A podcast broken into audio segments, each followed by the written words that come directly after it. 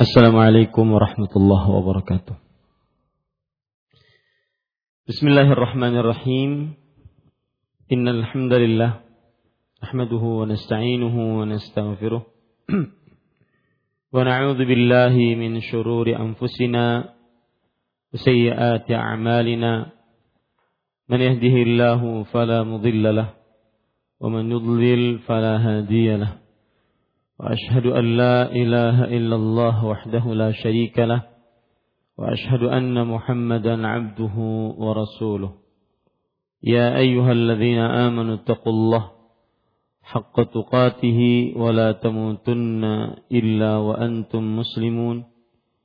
يا أيها الناس اتقوا ربكم الذي خلقكم من نفس واحدة وخلق منها زوجها وبث منهما رجالا كثيرا ونساء واتقوا الله الذي تساءلون به والأرحام إن الله كان عليكم رقيبا.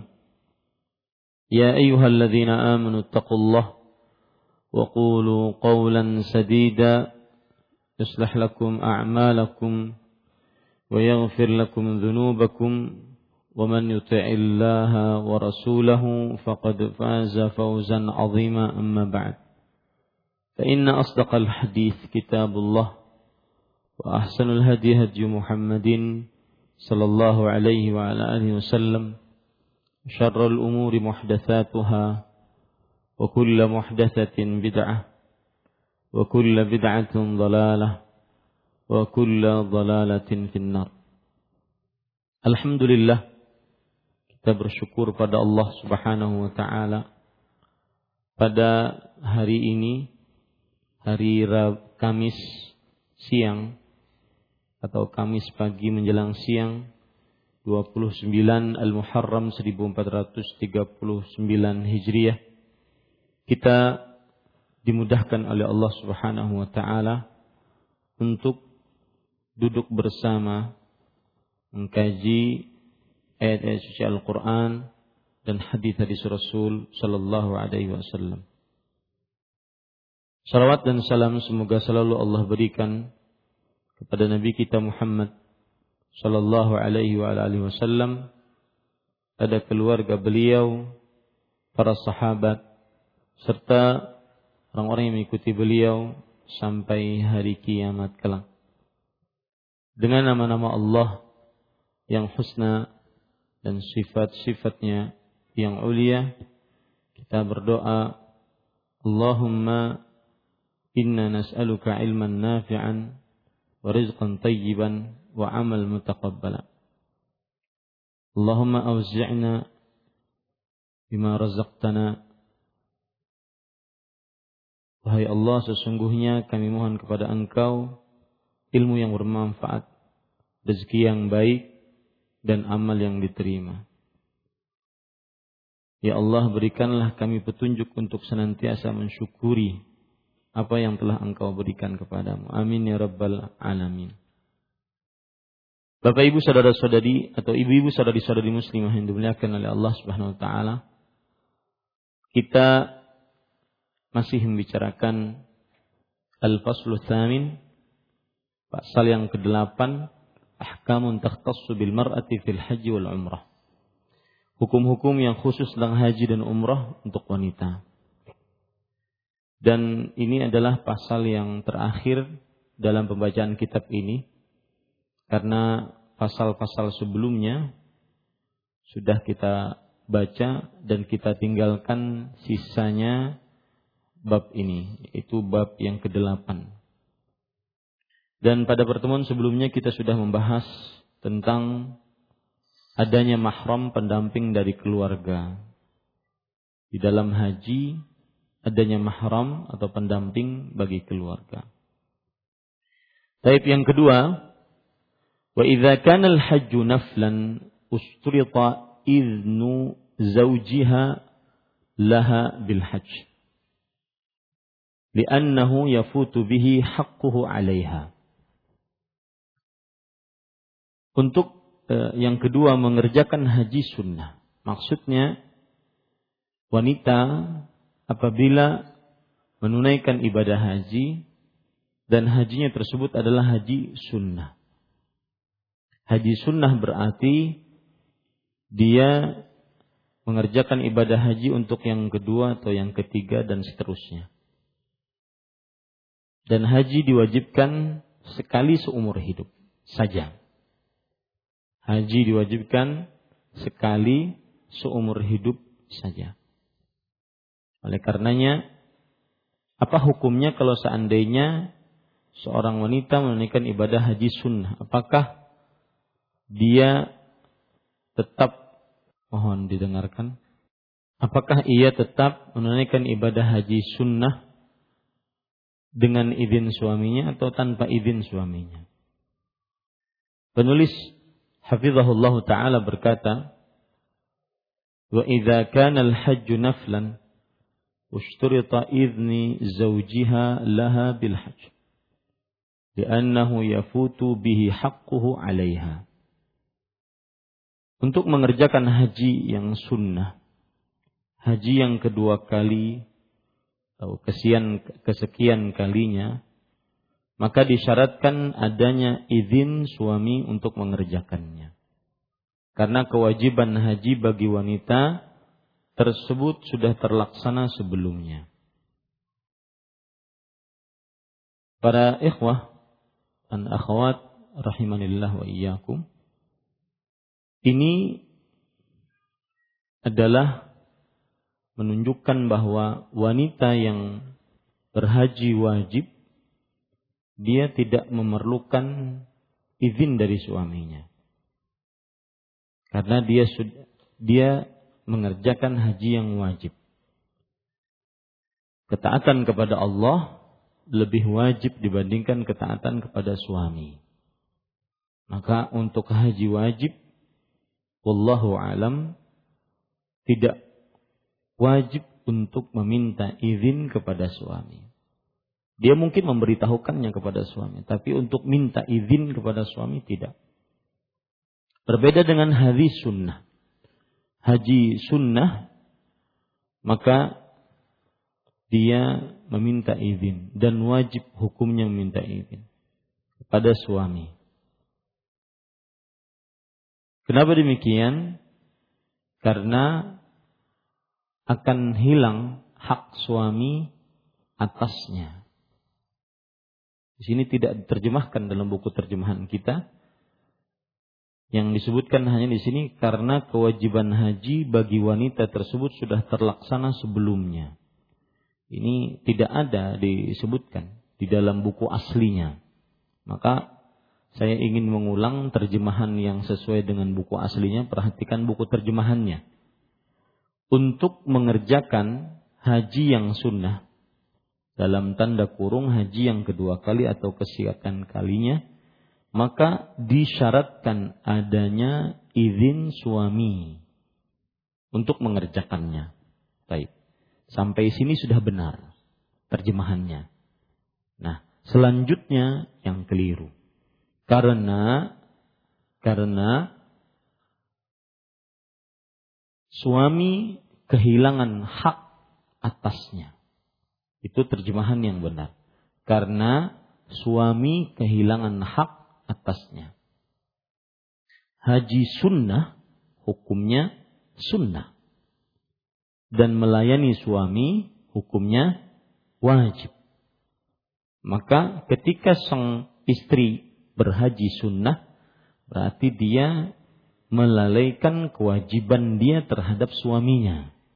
Maka wajib minta izin. Wajib minta izin. Itu yang dimaksud. Jadi ibu terjemahannya keliru. Perhatikan baik-baik, saya mengulangi untuk yang ketiga kalinya. Perhatikan, untuk mengerjakan haji yang sunnah. Dalam tanda kurung, haji yang kedua kali. Atau kesikrian kalinya. Maka disyaratkan adanya izin suami untuk mengerjakannya. Koma, ini sudah benar. Karena karena suami kehilangan hak atasnya. Karena suami kehilangan hak atasnya. Itu terjemahan yang benar. Ya. Adapun terjemahan di sini karena kewajiban haji bagi wanita tersebut sudah terlaksana sebelumnya, saya belum tahu di mana itu adanya. Yang jelas itu tidak ada dalam buku aslinya. Entah penuh, pe, apa namanya penerjemahnya dia tidak paham apa yang dituliskan atau bagaimana saya kurang paham. Yang jelas itu keliru. Ya. Yang benar adalah karena suami kehilangan haknya atas istrinya. Dengan sang istri mengerjakan haji sunnah, maka pada saat itu sang suami kehilangan hak untuk dilayani. Padahal melayani suami adalah eh, hukumnya wajib. Baik. Disebutkan di sini qala fil mughni dalam kitab Al-Mughni jilid yang ketiga 240 fa amma hajjut tatawwu' falahu man'uha minhu disebutkan adapun haji tatawwu' haji tatawwu' artinya haji sunnah suami dapat melarangnya untuk mengerjakannya maksudnya suami bisa saja melarang istrinya untuk mengerjakannya. Adapun haji wajib, haji yang pertama tidak boleh suami melarangnya dan berdosa melarangnya. Ya, tidak boleh melarangnya dan berdosa melarangnya. Umroh juga begitu. Kalau seandainya umroh itu adalah umroh sunnah untuk yang kesekian kalinya, maka pada saat itu sang suami berhak untuk melarangnya. Ini ibu-ibu saudari-saudari muslimah. Uh, timbul pertanyaan, kenapa Syekh Saleh bin Fauzan bin Abdullah Al-Fauzan, penulis kitab ini sering menukilkan dari kitab Al-Mughni. Ada dua sebab. Karena kitab Al-Mughni, kitab fikih bermazhab Ahmad bin Hambal. Dan Syekh Saleh Fauzan tinggal di Arab Saudi.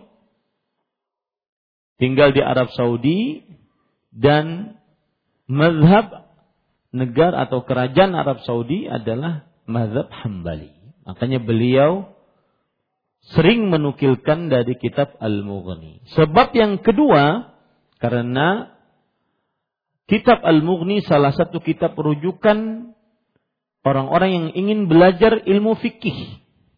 Baik itu dari kita dari mazhab hambalinya sendiri atau dari mazhab-mazhab yang lain.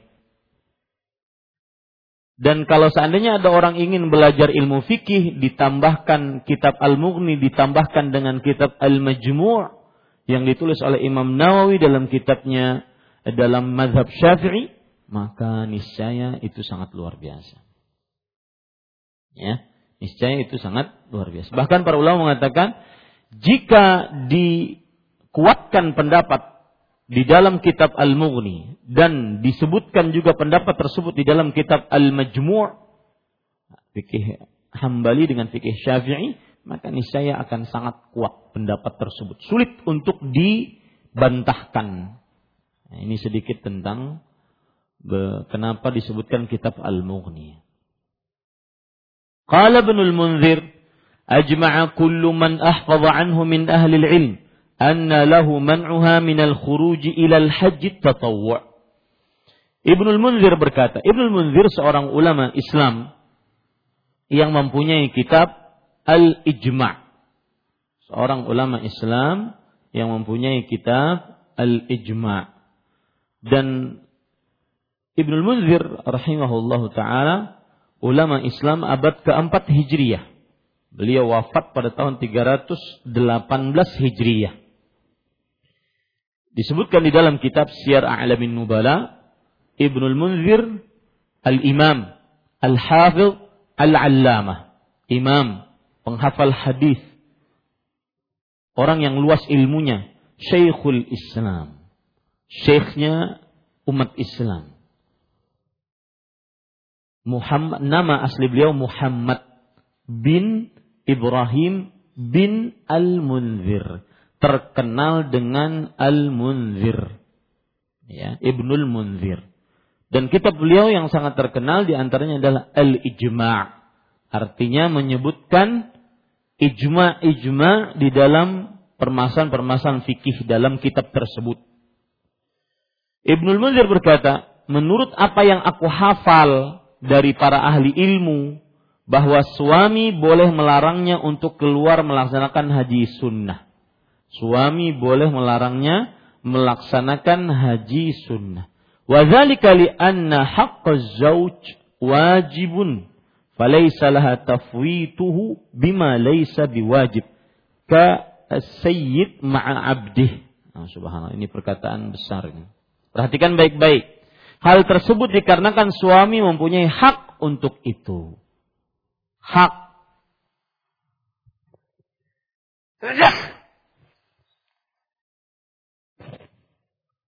Alhamdulillah. Mempunyai hak untuk itu. Yaitu untuk dilayani oleh istrinya dan menerima persetujuan suami merupakan kewajiban bagi istri. Maka hak suami dalam melarang hal tersebut berlaku jika bukan untuk melaksanakan kewajiban. Ya. Jika bukan melaksanakan kewajiban. Sebagaimana seorang tuan dengan hambanya. Ini pelajaran bagi para istri bahwa ridha Suami adalah surganya istri. Ridha suami adalah surganya istri.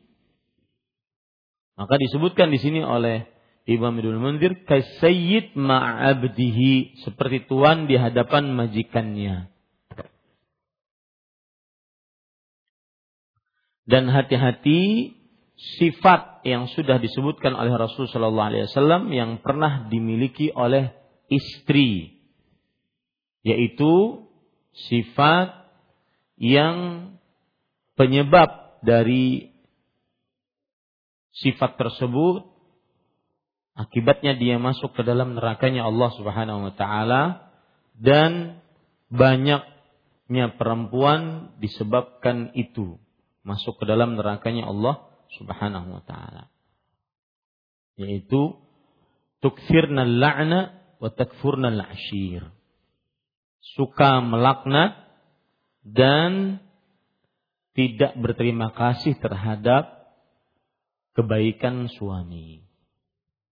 Di dalam riwayat yang lain, Rasulullah sallallahu alaihi wasallam bersabda, "Idza ra'at ihda kunna syai'an Qalat ma fa'alta khairan qat. Seorang istri jika melihat sesuatu keburukan dari suaminya, maka sang istri akan berkata, aku tidak pernah melihat kebaikan sedikit pun darimu. Ini termasuk daripada nas hadis Rasul Shallallahu Alaihi Wasallam yang patut selalu dijaga oleh para istri untuk kepentingan dia di akhirat. Yang ketiga, yasihhu an tanubal mar'ah 'anil rajul fil haji wal umrah. Wanita dapat mewakilkan diri untuk mengerjakan haji dan umrah. Nah, ini juga terjemahannya keliru. Ini yang penerjemah lagi galau kayaknya nih. Wanita sah mewakilkan laki-laki untuk mengerjakan haji dan umrah. Itu terjemahan yang benar. Wanita sah melakukan eh mewakilkan diri atas nama laki-laki dari haji, dalam haji dan umrah. Maksud dari perkataan ini adalah bahwa wanita dapat mewakilkan diri untuk mengerjakan haji dan umroh atas nama laki-laki. Ya, atas nama laki-laki. Jadi kalau seandainya bapaknya meninggal dan sang bapak ini mempunyai anak perempuan, anak perempuannya ingin menghajikan atas nama bapaknya, ini diperbolehkan. Kemudian ibunya meninggal. Ataupun anak perempuannya yang masih hidup eh, apa, anak laki-laki meninggal. Kemudian ibunya masih hidup. Ibunya ingin menghajikan atas nama anak laki-lakinya. Ini diperbolehkan. Saudara laki-lakinya meninggal. Saudara perempuannya ingin menghajikan atas nama saudara laki-lakinya maka ini pun diperbolehkan. Itu yang dimaksudkan oleh penulis. Qala Syekhul Islam Ibnu Taimiyah rahimahullah. Syekhul Islam Ibnu Taimiyah rahimahullah taala berkata fi Majmu'il Fatawa dalam kitab Majmu' al-Fatawa. Majmu' al-Fatawa artinya kumpulan fatwa-fatwa. Fatwa-fatwanya siapa? Fatwa-fatwanya Syekhul Islam. Syekhul Islam itu siapa? Ulama Islam abad ke-8 Hijriah yang bernama Ahmad bin Abdul Halim Al-Harrani. Ahmad bin Abdul Halim Al-Harrani. Baik. Penulis kemudian mengatakan, "Ya juzu lil mar'ah an tahujja an imra'atin ukhra bittifaqil ulama, sawa'an kanat bintuha au ghairu bintiha. Artinya boleh bagi wanita mengerjakan haji untuk wanita lain menurut kesepakatan para ulama. Baik ia putrinya atau bukan putrinya. Ini sepakat para ulama akan hal ini. Wanita membadalkan haji untuk sesama wanita. Sepakat. Baik itu wanita yang dia badalkan itu adalah putrinya ataupun bukan putrinya. Baik yang dia badalkan itu kerabatnya, ibunya, kakak perempuannya atau bukan bukan. Boleh. Ya. Wa kadzalika yajuzu an tahujjal mar'atu 'anil rajul 'inda al-a'immatil arba'ati wa jumhuril ulama. Dan diperbolehkan juga seorang wanita mengerjakan haji untuk seorang laki-laki menurut pendapat imam yang empat dan jumhur ulama. Imam yang empat yaitu Imam Abu Hanifah, Nu'man bin Sabit, Kemudian Imam Malik bin Anas. Kemudian Imam Muhammad bin Idris dan Imam Ahmad bin Hambal. Rahimahullahu ta'ala. Rahimahumullahu ta'ala. Ini imam yang empat. Dan jumhur ulama, yaitu kebanyakan para ulama. Menunjukkan ada sebagian dari ulama yang mengatakan tidak boleh wanita membadalkan haji atau umroh untuk laki-laki. Ya, untuk laki-laki. Tetapi pendapat yang lebih kuat boleh. Kenapa? Karena dalilnya umum sebagaimana yang kita akan baca sekarang. Kama amara Nabi sallallahu alaihi wasallam al-mar'ata al-khas'aniyah an tahujja an abiha lima qa lamma qalat ya Rasulullah Inna faridatallahi fil haji' ala ibadihi adrakat abi wa huwa syaikhun kabir. Fa'amaraha an-nabiy sallallahu alaihi wasallam an tahujja an abiha ma'a anna ihram ar-rajuli akmala min ihramiha. Artinya sebagaimana Nabi Muhammad sallallahu alaihi wasallam memerintahkan seorang wanita dari al-khas'amiyah wanita dari Khas'am ini adalah Al-Khas'am itu sebuah daerah yang ada di Arab dan dia termasuk kabilah yang besar dari kabilah-kabilah Arab. Dan dia termasuk kabilah namanya kabilah Anmariyah. Ini wanita-wanita dari Khas'am. Dan wanita Khas'am terkenal kecantikannya di tengah orang Arab. Terkenal kecantikannya di tengah orang Arab. Dalil yang menunjukkan akan hal ini yaitu Al-Fadl bin Abbas radhiyallahu anhuma pernah berboncengan dengan Rasulullah sallallahu alaihi wasallam. Kemudian datang wanita dari Khat'am. Wanita dari Khat'am ini menarik hati Al-Fadl bin Abbas radhiyallahu anhu. Kemudian Rasulullah sallallahu alaihi wasallam memalingkan wajah Al-Fadl bin Abbas dari wanita ini. Para ulama sejak eh, pensyarah hadis mengatakan ini disebabkan karena bahwa wanita dari kabilah Khas'am Khas'am itu adalah wanita-wanita yang cantik. Dan ini pula dalil yang menunjukkan bahwa wanita tidak wajib bercadar. Karena Fadl bin Abbas melihat kecantikannya. Tentunya kalau seandainya terlihat cantik, tidak mungkin dengan cadar. Ya, tidak mungkin dengan cadar. Itu dalil. Tetapi di sana ada dalil-dalil lain yang menunjukkan bahwa wanita bercadar. Dalil yang begitu tegas wanita bercadar. Rasulullah SAW bersabda, "La tantaqibul mar'atul muhrimah wala talbasul kufazain." Seorang wanita yang berihram tidak boleh bercadar. Pemahaman baliknya berarti Wanita kalau tidak berihram bercadar. Dan heran kalau seandainya ada yang mengatakan tidak ada dalil dari Al-Quran dan Sunnah. Itu kurang piknik.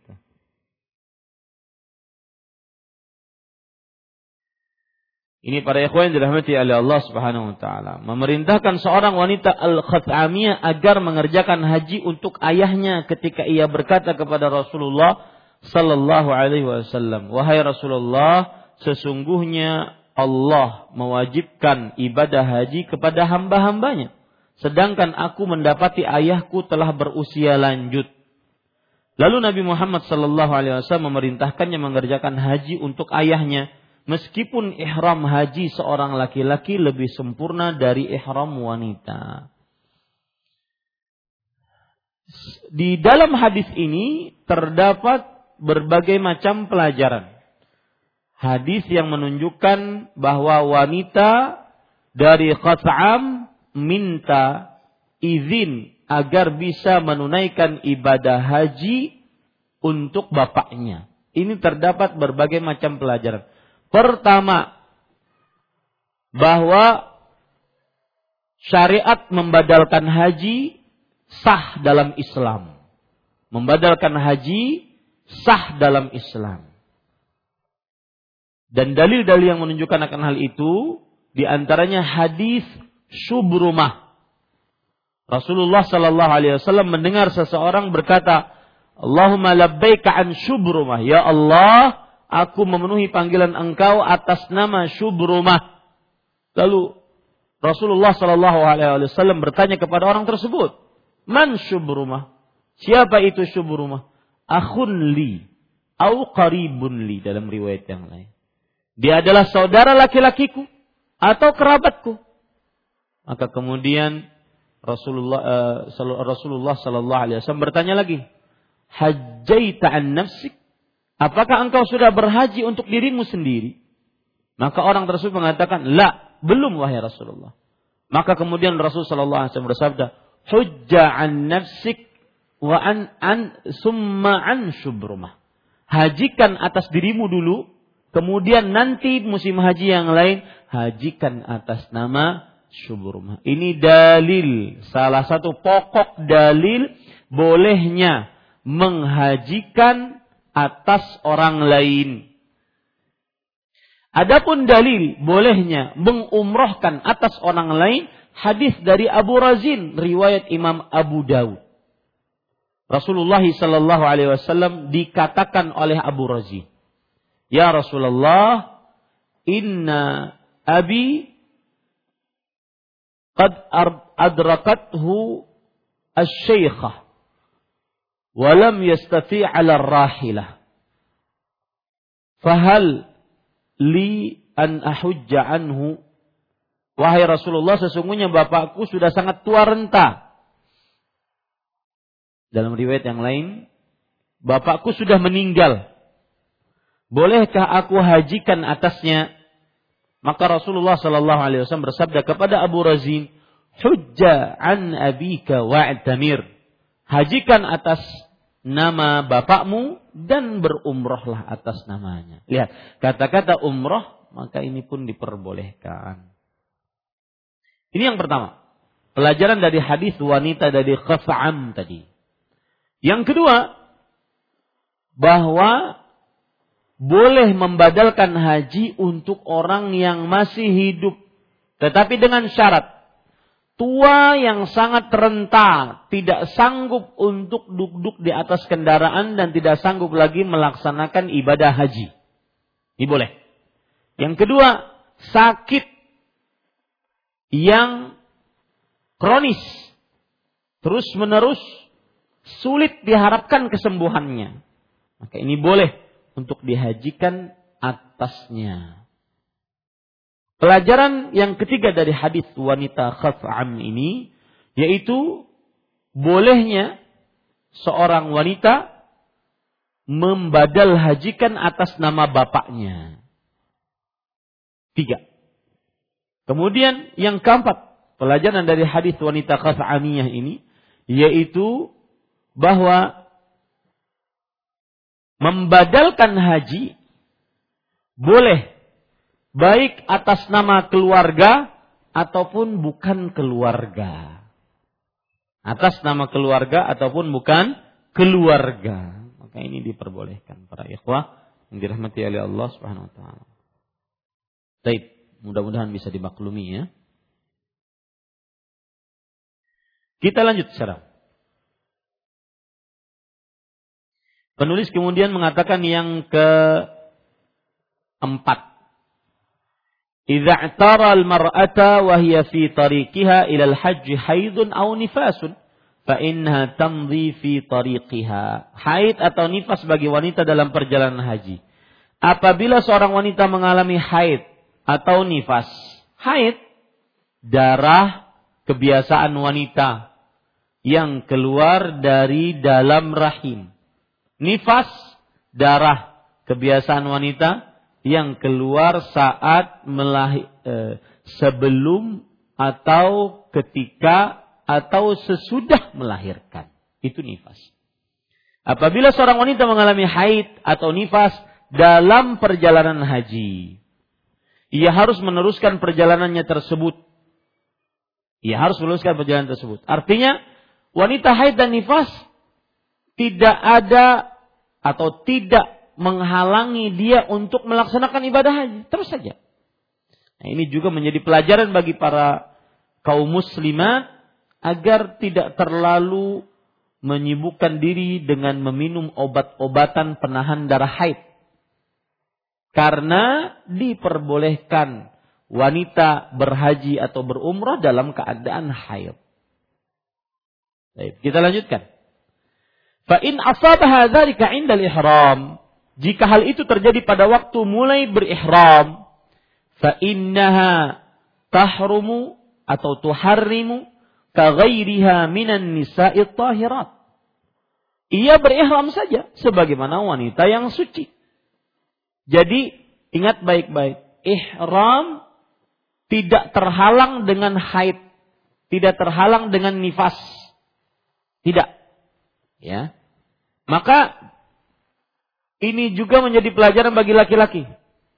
Ihram tidak syarat harus dalam keadaan suci. Dalam keadaan suci. Saya ingin menyinggung sedikit tentang mengambil miqat kalau haji langsung ke Mekah. Sebagian orang mengambil miqat dari Indonesia dia pergi ke Mekah langsung ke Jeddah. Di Jeddah dia bermiqat agar berihram. Di Jeddah dia bermiqat agar berihram. Ihram artinya berniat untuk masuk melaksanakan ibadah haji atau umrah. Baik. Kemudian para ikhwah dan akhwat, ibu-ibu saudari-saudari muslimah, Sebabnya kenapa mereka berihram di Jeddah? Karena bisa berwudu agar dalam keadaan suci. Maka pendapat ini kurang tepat. Karena wanita atau laki-laki boleh berihram, boleh berniat masuk haji atau umroh meskipun tidak dalam keadaan suci. Dalilnya ini yang akan kita baca sekarang. Bahwa wanita yang nifas di zaman Rasulullah dan nifasnya ketika di miqat maka tetap boleh berihram. Sekali lagi Bu, ihram itu apa maksudnya Bu? Berniat masuk ke dalam manasik haji dan umrah. Itu ihram artinya. Ya. Baik, kita lanjutkan. Maka ia berihram saja sebagaimana wanita yang suci. Sama, tidak ada bedanya.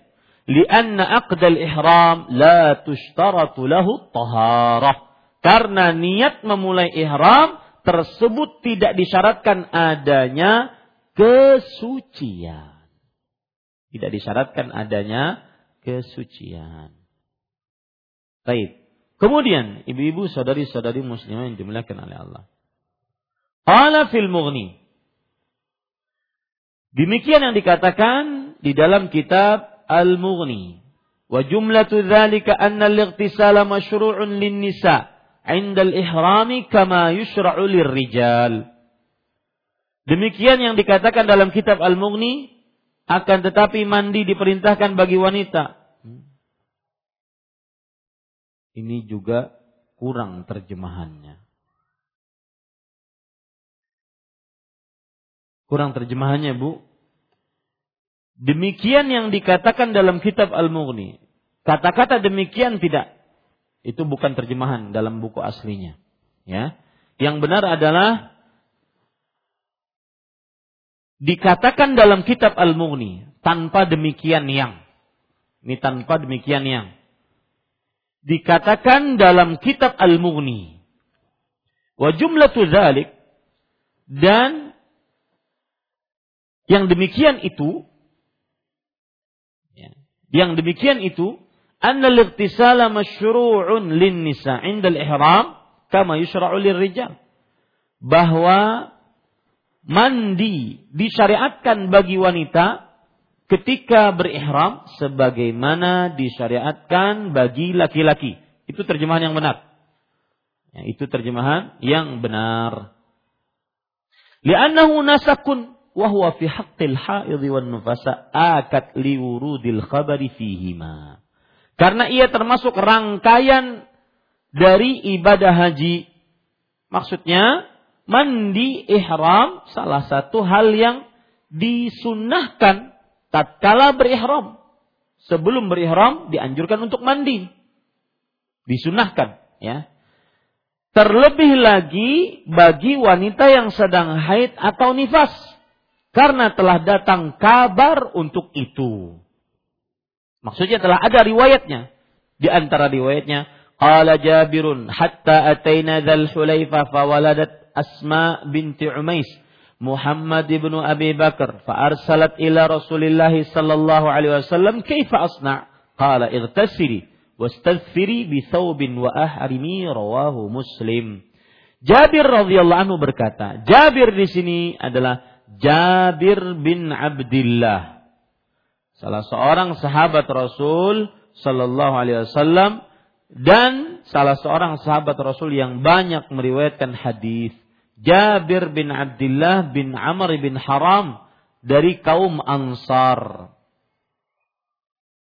Disebutkan oleh Imam Az-Zahabi Al-Imam Al-Kabir Al-Mujtahid Al-Hafidh Sahibu Rasulullah. Imam orang yang mulia, kedudukan tinggi, ahli istihad fikih, penghafal hadis, sahabat Rasulullah sallallahu alaihi wasallam. Jabir bin Abdullah berkata, hingga kami sampai di Zulhulaifah. Zulhulaifah adalah miqatnya penduduk kota Madinah.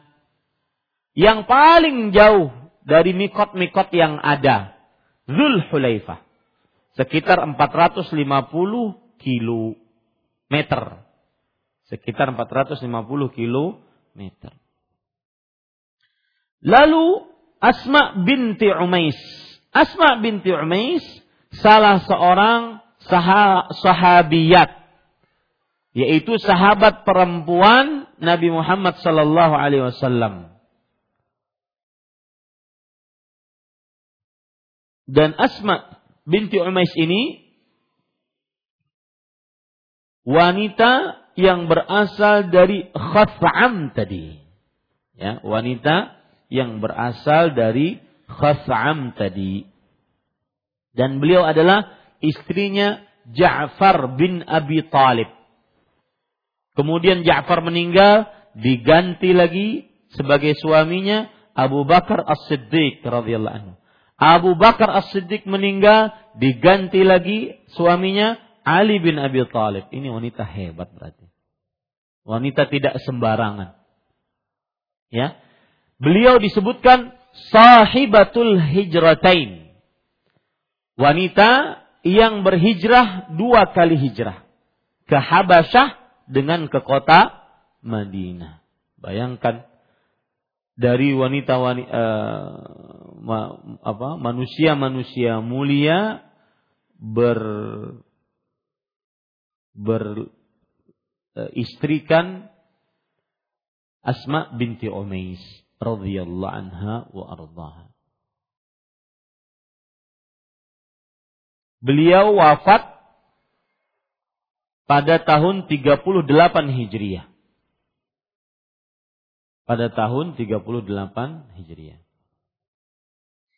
Asma bintu Umais melahirkan anaknya yang bernama Muhammad bin Abi Bakar. Lihat, Muhammad bin Abi Bakar. Berarti ini tatkala dia menjadi siapa? Menjadi istri dari siapa? Abu Bakar. Karena suaminya tadi tiga. Yaitu Ja'far bin Abi Talib. Kemudian Abu Bakar As-Siddiq. Kemudian Ali bin Abi Talib radhiyallahu anhum ajma'in. Muhammad bin Abi Bakar. Maka aku bawa ia menemui Rasulullah sallallahu alaihi wasallam Lalu aku berkata, apa yang aku harus perbuat? Rasulullah Sallallahu Alaihi Wasallam bersabda kepadanya, mandilah. Lihat, Rasulullah SAW bersabda kepadanya, menunjukkan bahwa boleh seorang laki-laki berbicara kepada perempuan dalam batasan yang memang tidak menimbulkan syahwat dan juga keharaman. Baik, kita lanjutkan. Mandilah dan balutlah dengan kain lalu berihramlah. Kalau zaman sekarang yaitu memakai pembalut.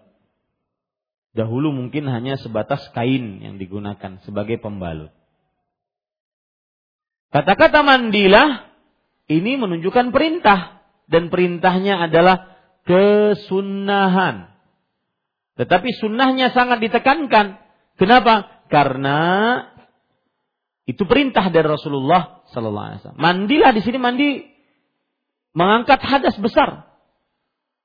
Setiap kata yang disebutkan di dalam ayat Al-Qur'an atau hadis Rasul tentang mandi maka itu adalah mandi hadas besar. Mandi hadas besar. Baik, kita lanjutkan para ikhwah. Ada yang bertanya, Ustadz, kalau saya haid kemudian bersetubuh, kemudian apakah saya wajib mandi? Tapi masih haid, Ustaz. Karena mungkin bersetubuhnya bukan di kemaluannya, boleh-boleh saja. Maka jawabannya tidak mengapa mandi. Karena mungkin untuk menghilangkan hasil peperangan, tidak mengapa dia mandi. Berdasarkan hadis Asma binti Umais. Ya, ini ibu-ibu sadari-sadari muslimin dimuliakan oleh Allah. Tapi tentunya tetap tidak mengangkat hadas besarnya. Yaitu tidak mengangkat haidnya. Allahu alam. Kita lanjutkan sekarang. Penulis kemudian mengatakan, itu hadis tadi diriwayatkan oleh Imam Muslim, ya, hadisnya sahih, tidak ada keraguan di dalamnya. Kemudian penulis mengatakan, wa bin Abbas radhiyallahu anhuma An Nabi sallallahu alaihi wasallam qaal An-nufasa wal إذا idza ataya 'ala al-waqti yuhrimani wa غير al-manasika kullaha ghaira at-tawafi Artinya, Ibnu Abbas dari Ibnu Abbas. Ibnu Abbas nama aslinya Abdullah bin Abbas. Ibnu Abbas itu artinya anaknya Abbas karena bapaknya memang terkenal paman Nabi Muhammad sallallahu alaihi wasallam.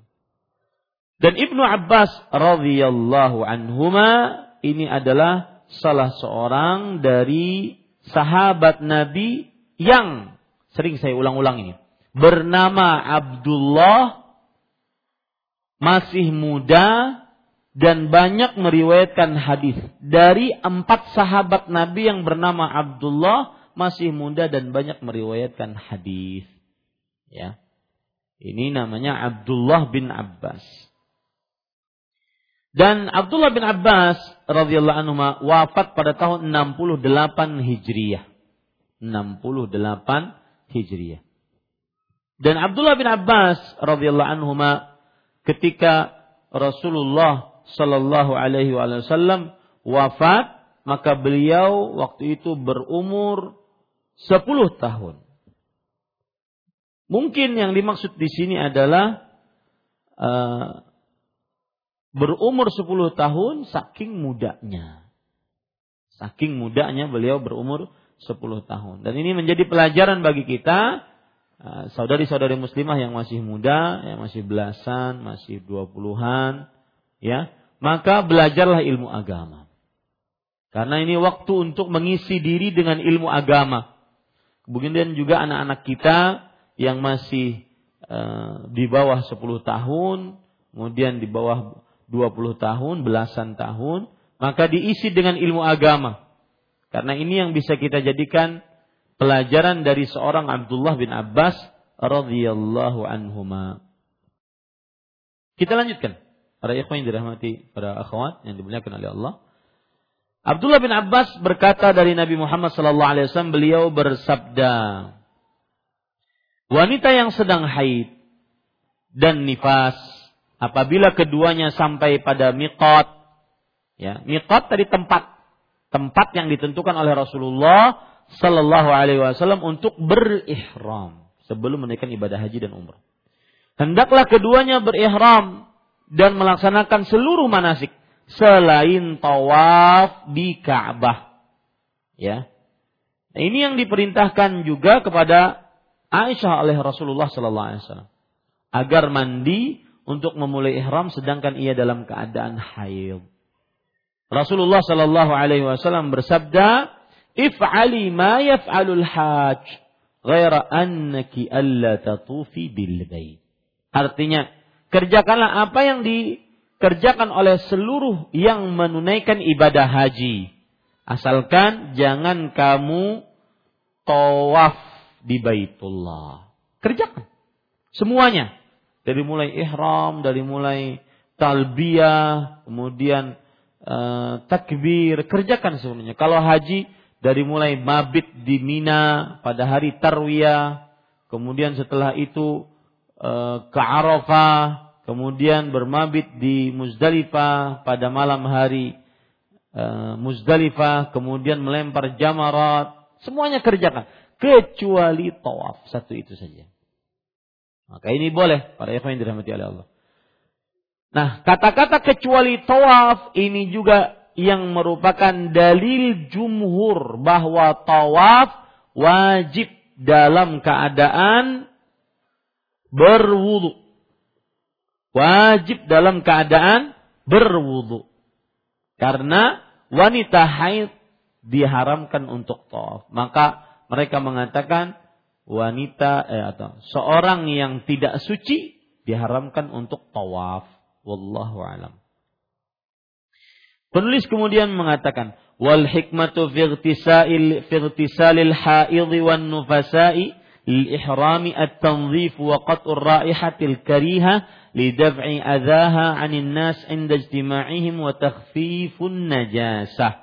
Adapun hikmahnya bagi mandi bagi wanita yang haid dan nifas, pada waktu ihram ialah agar bersih dan hilang bau yang tidak disukai oleh orang sehingga tidak mengganggu mereka yang berada di dekatnya juga dapat meringankan najisnya. Ibu-ibu saudara-saudara muslimah sangat mengenal akan bau ini.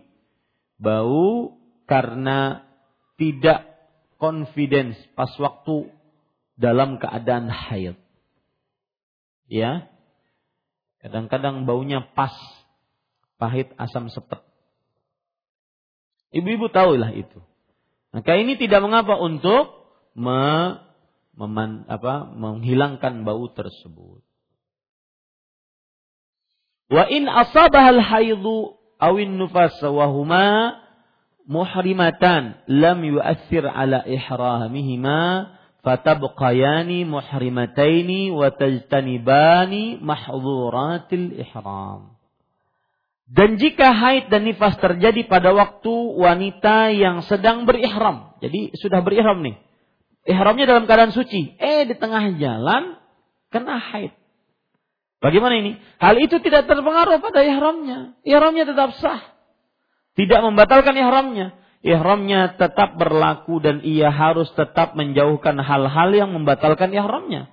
Tetap dia menjauhi mahdzuratil ihram, larangan-larangan untuk berihram. Tetap dia harus menjauhinya. Larangan-larangan yang dilakukan tatkala dia berihram. Wala tatufani bil bait hatta tathura haidhi awin nifas wa taghtasila minhuma. Artinya Kemudian ia tidak melakukan tawaf di Ka'bah hingga ia suci dari haid atau suci dari nifasnya. Suci dari haid dengan dua tanda. Yang pertama mohon maaf keluar lendir putih pada kemaluannya. Yang kedua mohon eh, mohon maaf juga dimasukkan kain atau kapas ke kemaluannya dan benar-benar kering tidak ada bercak sedikit Baik. Kemudian suci dari nifasnya sama hukumnya dengan haid. Nah, permasalahan nifas, muddatu an-nifas berapa? Lamanya nifas itu berapa? Jumhur ulama mengatakan 40 hari. Kalau seandainya hari ke-41 keluar darah lagi, maka itu disebut dengan darah istihadhah darah apa? Istihadah, yaitu darah yang merupakan penyakit yang tidak menyebabkan apa-apa pada wanita. Dia seperti wanita suci lainnya. Cuma apabila ingin ber e, mengerjakan sholat, dia wajib membersihkan kemaluannya. Kalau bisa dia mandi, kalau tidak tidak mengapa. Dia wajib membersihkan kemaluannya. Kemudian dia memakai pembalut kemudian dia berwudu, kemudian dia sholat. Baik. Kalau 40 hari, ya, kemudian keluar darah haid di 41, kita tanyakan, itu pas keluar apakah kebiasaan haid dulu sebelum hamil atau bukan? Kalau seandainya hari yang ke-41 di tanggal yang merupakan kebiasaan wanita haid, maka pada saat itu disebut sebagai darah haid. Berarti tetap dia tidak sholat juga. Tetapi kalau seandainya itu bukan darah kebiasaan haid sebelum hamil, maka dia darah istihadah menurut pendapat jumhur. Adapun pendapat Syekhul Islam Ibnu Taimiyah dan Imam Syafi'i rahimahullah batasan maksimal 60 hari. Berarti berapa bulan tuh Bu? Dua? Dua bulan dua bulan tidak sholat. Mungkin mau sholat sudah lupa bacaannya itu. Subhanallah. Syariat Allah penuh dengan hikmah. Syariat Allah penuh dengan hikmah.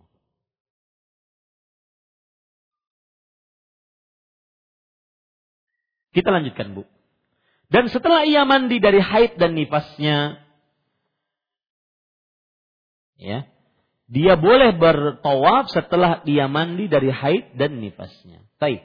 Wa in yauma Arafah wa lam tathura wa kanat qad ahramata bil umrah mutamatti'i mutamatti'atain mutatti'ataini biha ila al-hajj fa innahuma tuhrimani bil hajj wa tudkhilanihi 'ala al-umrah wa tusbihani qarinatain. Nah, ini agak sulit ini, terutama yang belum pernah mengerjakan ibadah haji.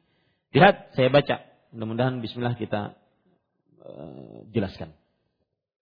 Apabila hari Arafah tanggal 9 Zulhijjah tiba maka wanita yang sedang mengerjakan umrah tamattu untuk haji belum suci dari haidnya atau dari nifasnya, lalu dia ihram saja untuk haji kirannya. Apa maksudnya bu? Pertama, yang ingin saya jelaskan. Haji itu ada tiga macam. Tamattu, kiran, ifrat. Tamattu adalah mengerjakan umrah di musim haji. Kemudian berbaju biasa, tahalul. Kemudian setelah itu mengerjakan haji di musim haji. Itu namanya tamattu'. Dan itu jenis ibadah haji yang paling utama. Karena mengumpulkan dua ibadah besar dalam waktu yang berdekatan. Ya. Itu tamattu'. Kiran adalah mengerjakan ibadah haji dan umroh secara bersamaan. Eh, saya ulangi. Meniatkan ibadah haji dan umroh secara bersamaan. Tetapi dikerjakan cuma satu kali. Niatnya aja yang digabung, niatnya. Ini kiran. Ifrat berniat menunaikan ibadah haji saja tanpa umroh. Itu namanya ifrad. Taib. Di sini penulis mengatakan apabila hari Arafah tanggal 9 Zulhijjah. Hari Arafah jadi ibadah haji itu cuma 6 hari. 8, 9, 10, 11, 12, 13. Tanggal 8 di Mina. Tanggal 9 Zulhijjah di Arafah. Ya. Tiba dan wanita yang sedang mengerjakan umrah tamattu untuk haji belum suci dari haidnya. Jadi begini, Orang yang menunaikan ibadah haji tamattu, dia berihram. Ya, berihram. Kemudian saya gambarkan aja ya Bu. Biar lebih enak. Perhatikan baik-baik. Tanggal 9 Zulhijjah.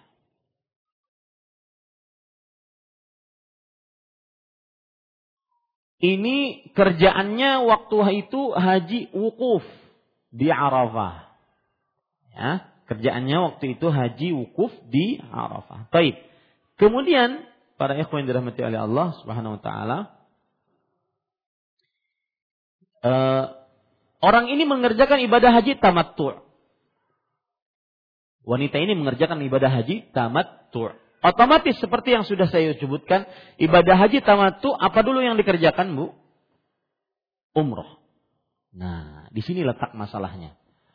Pas umroh, pas umroh, dia ini haid. Haid. Haidnya lama. Sampai masuk kepada tanggal tanggal berapa, Bu? Sembilan. Nah, ketika dia haid sampai tanggal sembilan, maka pada saat itu haji tamatunya dirubah menjadi kiran. Menjadi apa bu? Kiran. Kiran tadi apa maksudnya? Menunaikan ibadah haji dan umroh. Niatannya di digabung. Begitu ya? Niatannya di digabung.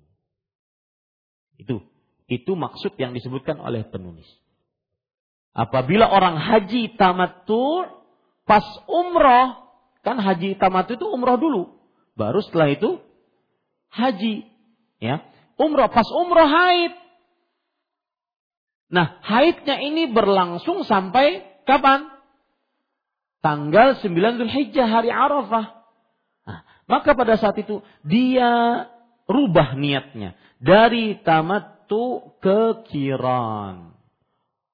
Apa sih bedanya Ustaz? Tamattu dan kiran. Kalau tamattu umrah dulu plus haji. Nah, setelah umrah dia tahallul. Setelah umrah dia tahallul pakai baju biasa. Baru nanti tanggal 9 Dzulhijjah baru dia haji. Adapun kalau kiran, enggak. Dia datang ke Mekah.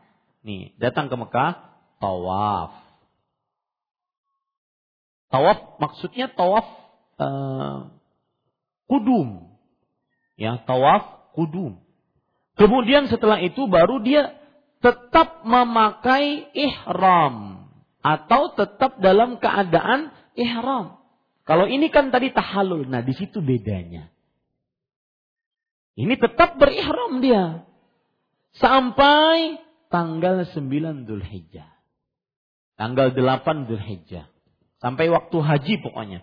Sampai dia mengerjakan seluruh ibadah haji selesai. Ya. Nah, makanya penulis mengatakan kalau orang masih umroh haji tamattu haid tanggal 9 dia rubah niatnya menjadi kiran. Artinya dia rubah niatnya menjadi kiran berarti dia tetap dalam keadaan ihram. Dia kerjakan seluruh amal ibadah haji. Seluruh amal ibadah haji. Dari mulai mabit di Mina hari Tarwiyah, kemudian wukuf di Arafah tanggal 9, mabit di Muzdalifah malam harinya, kemudian melempar jamarat pada tanggal 10-nya, kemudian tahallul, kemudian tawa, uh, tawafnya belum bisa. Kalau dia belum suci dari haidnya. Dia nunggu lagi. Yang jelas intinya itu. Kalau dia haji tamatu terpentok dengan tanggal 9 Zulhijjah, maka pada saat itu ya dia rubah niatnya dari tamatu ke kiran. Wallahu a'lam.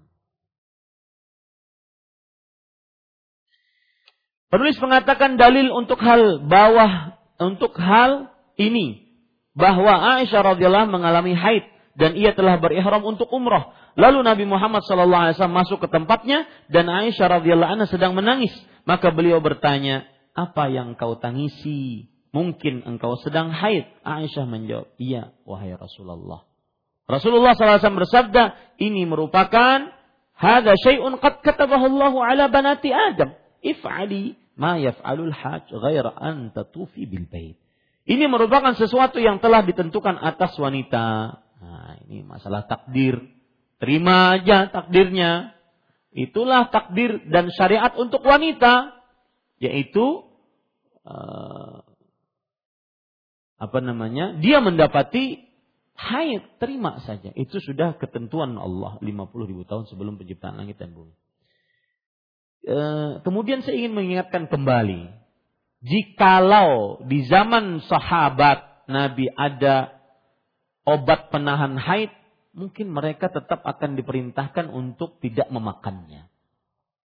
Kenapa? Karena berdasarkan hadis ini, itu yang sudah tentukan oleh Allah Subhanahu wa taala. Terima ketentuan dari Allah Subhanahu wa taala. Ya. If'ali ma yaf'alul hajj ghaira alla tatufi bil bait. Maka kerjakan olehmu apa saja yang dikerjakan oleh orang yang mengerjakan haji selain tawaf di Baitullah. Ya, selain tawaf di Baitullah. Demikian pula hadis yang diriwayatkan dari Jabir radhiyallahu anhu yang disepakati kesahihannya oleh Imam Bukhari dan Muslim. Saya langsung bacakan artinya. Kemudian Nabi Muhammad SAW masuk ke tempat Aisyah dan beliau mendapatinya sedang menangis. Beliau pun bertanya, apa yang terjadi padamu? Aisyah radhiyallahu anha menjawab, sesungguhnya aku sedang haid, sedangkan orang-orang yang telah melakukan tahalul dari umrah dan aku belum tahalul serta belum tawaf di Ka'bah dan mereka sekarang telah pergi mengerjakan haji. Nabi Muhammad Shallallahu Alaihi Wasallam pun bersabda, haid ini merupakan suatu perkara yang telah ditetapkan oleh Allah Subhanahu Wa Taala kepada semua wanita anak Adam. Itu jawaban paling tepat untuk menerima syariat Allah itulah ketetapan Allah. Ya, wa yusallimu taslima, menerima dengan sebenar-benar penerimaan. Dan itulah seorang muslim, muslimah menerima seluruh syariat Allah Subhanahu wa taala. Itulah ketetapan Allah. Dan di balik ketetapan itu pasti ada hikmahnya karena Allah Subhanahu wa taala menetapkan sesuatu yang tidak akan mungkin mencelakakan manusia, terutama muslimah. Maka terima saja. Apa pun ketetapan Allah Subhanahu wa taala yang sudah Allah syariatkan terima saja. Kita lanjutkan. Kepada semua wanita anak Adam maka mandilah dan cucilah saja lalu berihram. Aisyah pun mengerjakan dan ber, dan berada di semua tempat yang telah ditentukan untuk haji. Hingga apabila ia telah suci, ia melakukan tawaf di Ka'bah dan sa'i di antara Safa dan Marwah. Setelah itu Nabi Muhammad sallallahu alaihi wasallam bersabda, "Engkau telah menyelesaikan haji dan umrohmu sekaligus." Ini yang disebut dengan kiran. Haji dan umrohnya sekaligus. Baik. Al-Allama Ibnu Qayyim rahimahullah taala berkata dalam kitab Tadhibus Sunan. Uh, Ibnu Qayyim ulama Islam abad ke-8 Hijriah. Nama beliau Muhammad bin Abi Bakar. Hadis-hadis yang sahih menjelaskan bahwa Aisyah radhiyallahu anha telah melakukan ihram pertamanya untuk umrah, lalu Rasulullah shallallahu alaihi wasallam memerintahkannya ketika ia haid agar ia berihram untuk haji, maka jadilah haji kiran, yaitu haji dan umrah dilakukan bersamaan. Untuk itu Nabi Muhammad sallallahu alaihi wasallam bersabda, "Yakfiki tawafuki bil bait wa bainas safa wal marwah li hajjiki wa umratiki." Tawaf di Ka'bah yang kau lakukan dan sa'i antara Safa dan Marwah telah cukup bagimu untuk haji dan umrahmu. Itulah yang disebut dengan haji apa tadi Bu? Kiran. Ya, haji yang disebut dengan kiran. Baik, Ibu alhamdulillah selesai ba, apa pasal yang uh, nomor yang keempat pada pasal yang kedelapan ini. Kita lanjutkan pada pertemuan yang akan datang insya Allah. Jika ada pertanyaan maka dipersilahkan. Nah, sila bu, tanyanya kata orang Malaysia sila. Assalamualaikum warahmatullahi Bagaimana pandangan syariat tentang pasutri yang melakukan oral seks? Jazakallahu khairan. Suami saya sering meminta oral seks sebelum berjima. Jawabannya adalah khilaf di antara ulama. Jumhur ulama mengatakan haram. Karena Allah Subhanahu wa taala berfirman, "Walladzina hum li furujihim hafizun." Dan orang-orang wanita eh, dan orang-orang yang menjaga kemaluannya illa ma malakat. Kecuali pada wanita-wanita dan istri-istrinya dan pada budak-budaknya. Sebagian ulama mengatakan boleh. Kenapa? Karena Allah Subhanahu wa taala berfirman, "Fa'tu harthakum syi'tum." Artinya, dauli, gauli istri kalian sesuai dengan kehendak kalian. Yang penting bukan didubur. Ini menunjukkan bahwa diperbolehkan dari arah mana saja menikmati pasangan suami dan istri. Wallahu alam, pendapat yang lebih condong kepadanya adalah yaitu tidak mengapa dengan syarat. Tidak mengapa dengan syarat. Tidak masuk najis ke mulutnya. Tetapi lebih baik tidak mengerjakannya. Wallahu a'lam. Assalamualaikum warahmatullahi wabarakatuh. Barakallahu fiik wa fiik barakallah. Bolehkah kita mengambil ilmu parenting atau fisiologi anak dari non muslim? Karena saya merasa ilmunya aplikatif seperti tips mengelola emosi anak, tips menumbuhkan kemandirian anak dan lain-lain juga karena terbatasnya kajian parenting Islami. Maka jawabannya uh, asal hukum ilmu mendidik anak secara Islam ada dalam agama Islam. Maka cukupkan diri dengan didikan-didikan agama Islam. Karena bagaimanapun didikan-didikan eh, Barat ataupun orang non Muslim, maka ada penyimpangan-penyimpangan akidah di dalamnya. Wallahu alam. Ada yang langsung? Silakan Bu. Assalamualaikum Ustaz. Waalaikumsalam.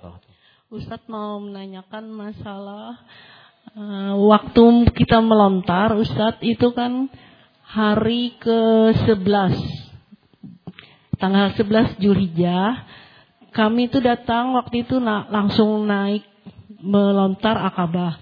Habis itu oleh pembimbing turun lagi, terus dibawa naik lagi melontar yang ketiga, ula usta akabah. Habis itu kami turun menginap di Mina satu malam.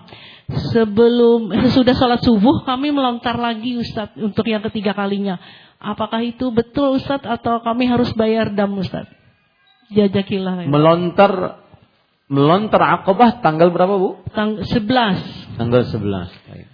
Kemudian setelah itu, setelah itu turun, turun ke bawah, ke bawah melontar. naik lagi, melontar untuk yang ketiga buahnya Ustaz Ula, Ustaz Akabah. Kemudian? Habis itu kami menginap di Mina satu malam. Setelah sholat subuh kami naik lagi ke atas, melontar lagi ya untuk yang ketiga kalinya ketiga buah itu. Baik. Yang pertama, melontar jumroh Akabah itu dilakukan sebenarnya pada tanggal 10 Zulhijjah. Jadi ketika setelah bermalam di Muzdalifah tanggal 9 malam 10. 9 malam 10 bermalam di Muzdalifah sampai subuh, maka setelah itu dia berjalan dari Muzdalifah ke Mina. Ke Mina pas tanggal 10 hari raya Idul Adha, dia melempar Aqabah. Waktu melempar jumrah Aqabah sampai sampai dari tanggal 9 eh tanggal 10 pagi, siang, sore, malam sebelum subuh sampai itu. Apabila dia tidak melempar jumrah Aqabah tanggal 10 sampai tanggal sebelum subuh tanggal 11, maka berarti dia meninggalkan kewajiban. Kalau meninggalkan kewajiban berarti dia bayar dam. Satu. Karena dia melempar tanggal 11 di situ. Tadi disebutkan oleh ibu tang melempar tanggal 11. Taib. Kemudian yang kedua, turun kemudian melempar tiga jamarat sekaligus tanggal 11 itu. Ini akal-akalan dari sebenarnya akal-akalan dari pihak uh, apa travelnya untuk mempermudah amalan sebenarnya. Ini tidak benar. Nah, jadi dia dia tidak mau membawa jamaahnya tanggal 10, maka dia kumpulkan melempar yang aturan tanggal 10, dia lempar tanggal 11. Ya, akobahnya tanggal 11. Lalu dia lempar lagi untuk hari itu tangga untuk hari itu tiga jamarat sekaligus. Setelah itu juga. Itu siang atau pagi bu? Mana ibu tadi? Itu setelah sholat juhur Ustaz. Oh, baik. Berarti boleh. Berarti lemparan ibu yang tanggal 11 untuk tiga jamarat sah. Baik. Kemudian ibu disuruh bermalam lagi di Mina satu malam. Iya. Kemudian tanggal 12 pagi, pagi ibu melempar tiga jamarat. Itu iya. tidak sah. Berarti dua kali dam di situ. Hmm. Oh ya. Ah, itu katanya Ustadz maktab yang menyuruh seperti itu. Baik. Peraturan Sekarang maktab. kalau seandainya ibu mengerjakan seperti itu atas fatwa yang memberi fatwa, maka al-ismu ala manaftah dosa atas yang memberi fatwa. Hmm. Ya, dosa atas yang memberi fatwa. Tetapi jika ibu tidak merasa tidak uh, sempurna dan selalu dihantui dengan ketidaksempurnaan tersebut, maka silahkan bayar dam. Bayar damnya jangan di, di pasar hanyar, jangan. bayar damnya di Mekah. Tapi ini Ustadz haji sunnah karena saya sudah pernah berhaji tahun 99. Taib. Enggak, meskipun haji sunnah tetap saja kita wajib bayar dam. Oh. Karena meninggalkan kewajiban. Ya, bayar dam. Bagaimana Ustadz saya memberitahu dengan rombongan saya sebanyak 44 orang itu Ustadz? Biarkan.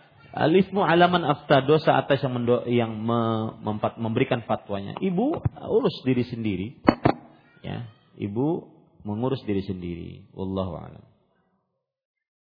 ada lagi yang langsung silahkan Apa hukum dari Bang ASI? Apakah anak yang disusukan dari ASI orang lain dengan botol atau yang tidak disusukan langsung bukan anak sepesusuan? Tetap anak sepesusuan. Ukurannya adalah meminum susu dengan kenyang. Dalam beberapa riwayat yaitu lima kali minuman susu kenyang. Makanya hati-hati kalau seandainya mengambil susu dari bank ASI, Anda harus tahu ini asinya dari siapa, ibunya siapa, kemudian yang pernah menyusu dengan ibu itu siapa. Itu berarti saudara sepesusuan. Ya, maka hati-hati wallahu Ada yang langsung, Bu? Silakan.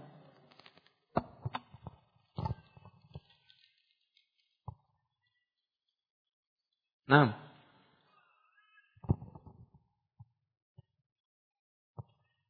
Bagaimana jika seandainya sewaktu kita makan sahur dan saat itu bertepatan dengan adzan subuh, saya sama sekali tidak tahu dan tidak mendengar adanya tanda-tanda mau adzan subuh. Langsung saya berhenti makan, apakah boleh saya lanjutkan saja puasanya? Maka jawabannya, jumhur ulama mengatakan, pendapat kebanyakan ulama mengatakan, waktu berhenti makan sahur ketika azan. Maka apabila dikumandangkan azan, maka pada saat itu berhenti makan sahur. Ya, Allah Subhanahu wa taala berfirman, "Tsumma wa kulu washrabu hatta yatabayyana lakumul khaytul abyadu minal khaytil aswad minal fajr." Makan dan minumlah sampai terang bagi kalian benang putih dari benang hitam. Maksudnya masuk waktu fajar. Ini menunjukkan bahwa batasan makan sahur pas azan, pas terbit fajar kedua. Kapan azan maka berhenti, wajib berhenti. Baik. Kalau seandainya ada pendapat yang kedua bahwa pendapat yang kedua adalah apabila dia makan dan makanannya di tangannya. Makanannya di tangannya. Maka kemudian dia makan pas azan, maka janganlah dia meletakkan makanan tersebut kecuali dia habiskan makanan tersebut. Tapi jangan menambah. Ya. Ustaz, Minumannya kada di tangan. Tadas pulang. Maka pada saat itu ia tetap tidak diperbolehkan untuk menambah minuman. Allahu alam. Jika kita ingin mengajak saudara kita ke arah yang lebih baik, misalnya menyuruhnya untuk berbusana syar'i, mengajak ke pengajian, tetapi ada terbesit di dalam hak hati takut nanti malah dibilang soalim, katanya semua butuh proses. Iya, semuanya butuh proses. Jadi saya malah mengurungkan niat saya tersebut. Ah, jangan diurungkan niatnya, tetapi prosesnya terus jalan. Ya, ajak, ajak teman kita. Adapun e, bisikan nanti dikira soalim itu adalah bisikan dari syaitan. Karena kita diperintahkan untuk berdakwah. Ud'u ila sabil rabbika bil hikmah.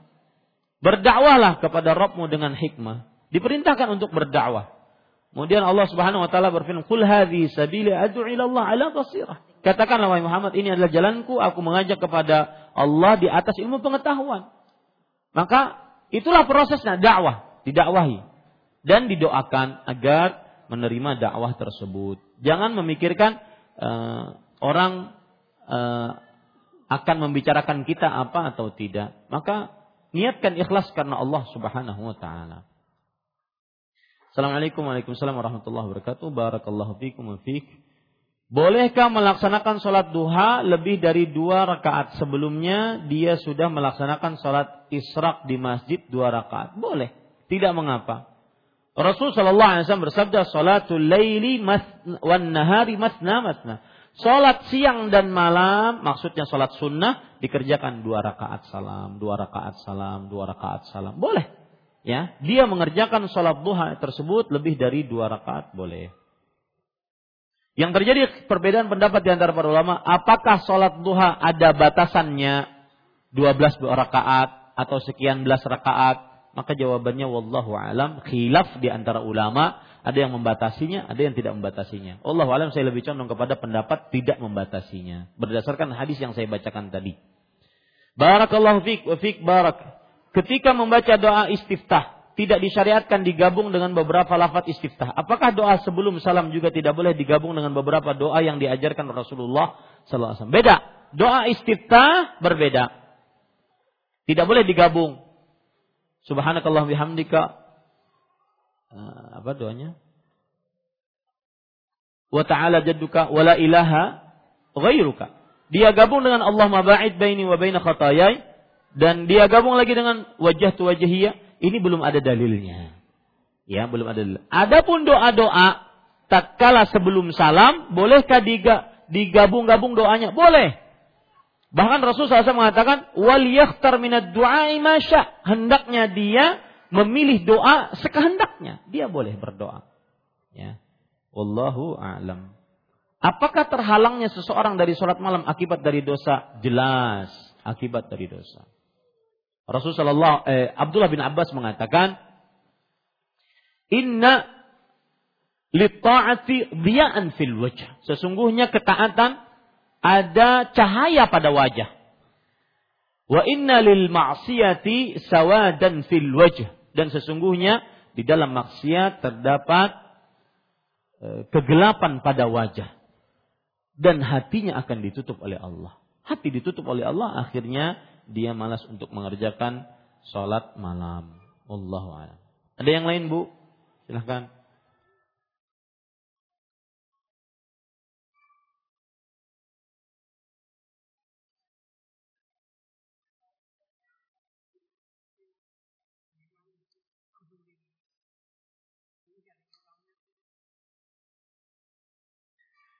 Barakallahu fiik wa fiik barakallah.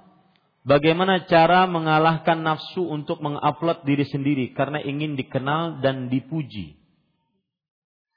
Maka jawabannya, ibu-ibu saudari-saudari muslimah yang dimuliakan oleh Allah, caranya adalah ketahui bahwa pujian manusia relatif. Sedangkan pujian Allah mutlak absolut. Mencari pujian manusia nggak ada selesainya. Mendengarkan perkataan manusia tidak akan pernah habis. Para imam mengatakan, Imam Syafi'i di antaranya, kalamun nas la yantahi.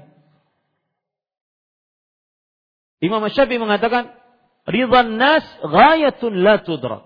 Keridhaan manusia puncak yang tidak akan pernah bisa disapai.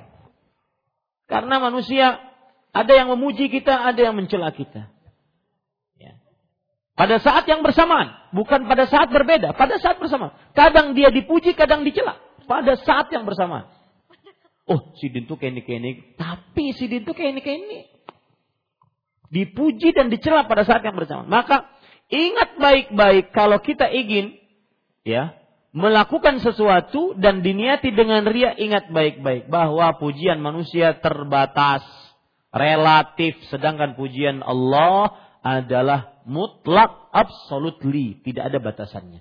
Apa maksudnya? Jika Allah Subhanahu wa taala memuji, maka seluruh penduduk langit memuji.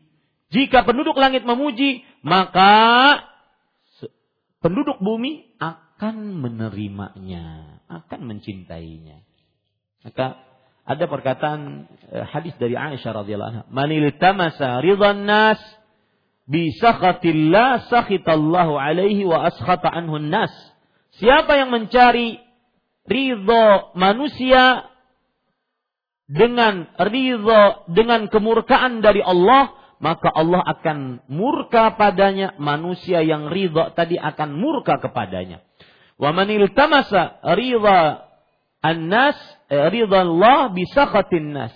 Radhiyallahu anhu wa askhat wa arda anhu nas. Siapa yang mencari ridho Allah?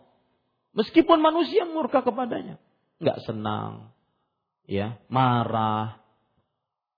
Manusia murka kepadanya, maka perhatikan baik-baik, Allah akan ridho kepadanya dan membuat manusia yang murka tadi ridho kepada dirinya. Tetapi ini sulit para ikhwah. Karena kita berhadapan dengan janji Allah yang kadang-kadang janji tersebut belum kita bisa rasakan dengan panca indera kita dengan kasat mata kita. Hanya iman yang bisa berbicara.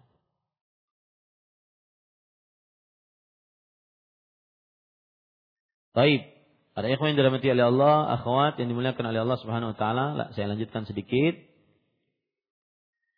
Wanita melaksanakan umrah dalam keadaan haid, maka dia tidak melakukan tawaf di Ka'bah. Apakah dia tidak mengapa sampai mengklaim me, sampai rangkaian umrah tersebut? Wanita tersebut belum suci sampai ke tanah air tanpa melakukan tawaf di Ka'bah. Berarti dia bukan umrah nih, Bu. Ya. Jadi ini bagus pertanyaan. Bagaimana caranya wanita yang umroh terbatas waktunya, kemudian dia haid? Apa apa yang harus dia lakukan? Maka jawaban yang pertama, dia menunggu sampai dia suci. Kalau seandainya Ustadz, saya mau pulang baru haid belum umrah. Bagaimana? Sebentar lagi akan pulang ini.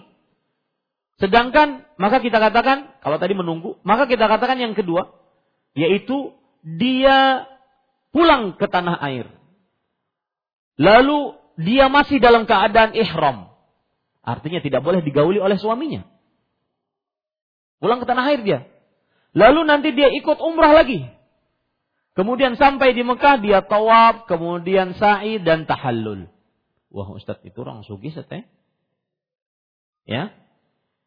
Lalu bagaimana yang tidak uh, sulit untuk apa namanya pergi pulang pergi umroh? Maka jawabannya kalau seandainya dia sulit untuk pulang pergi umroh, maka pada saat itu dia boleh memakai pembalut. Ya, dalam keadaan terpaksa di sini. Dia boleh memakai pembalut. Wallahu a'lam. Nah, ada yang lain, Bu? Cukup? Kita cukupkan dengan kafaratul majlis. Subhanakallah bihamdik asyhadu an la ilaha illa anta astaghfiruka wa atubu. Wassalamualaikum warahmatullahi wabarakatuh.